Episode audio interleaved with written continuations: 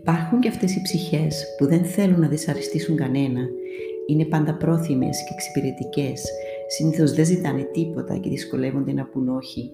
Όλοι τις γνωρίζουμε, είναι τα καλά παιδιά. Μα πώς να μην είναι τα καλά παιδιά, πώς να πούν όχι αφού αποσιωπούν τα πραγματικά τους συναισθήματα, πώς να πούν όχι αφού θα παρετηθούν από την ειλικρίνεια στις σχέσεις τους και θα τους καταβάλει ο φόβος της απόρριψης και της κριτικής; Τα καλά παιδιά φέρονται με τέτοιο τρόπο που δεν θα τους φέρουν αντιμέτωπους με τον εσωτερικό θυμό που νιώθουν ή τον φόβο της πιθανής κριτικής ή απόρριψης των άλλων. Όλοι έχουμε συναντήσει κάποια καλά παιδιά. Τους αναγνωρίζουμε, τους συμπαθούμε και ίσως κάποτε να τους εκμεταλλευόμαστε.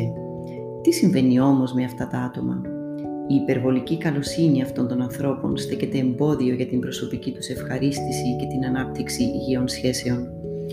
Χτυπούν την πόρτα του ψυχοθεραπευτή, γνωρίζοντας ότι δυσκολεύονται να εκφράσουν τις πραγματικές τους επιθυμίες και ανάγκες.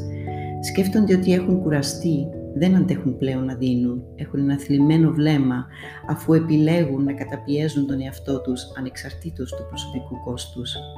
Πολλές φορές αναπτύσσουν και άλλες ψυχολογικές διαταραχές, όπως κατάθλιψη, άγχος, ψυχοσωματικά, ακόμα και εξαρτήσεις, των οποίων τα συμπτώματα λειτουργούν ως δικαιολογίες για τη δυσκολία τους να πούν όχι.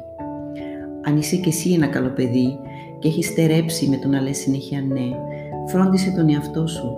Θυμήσου ότι η υπερβολική καλοσύνη ποτέ δεν φέρνει τα αποτελέσματα που θες στη σχέση σου και ούτε δημιουργεί αποδοχή ανεφόρων από τους άλλους.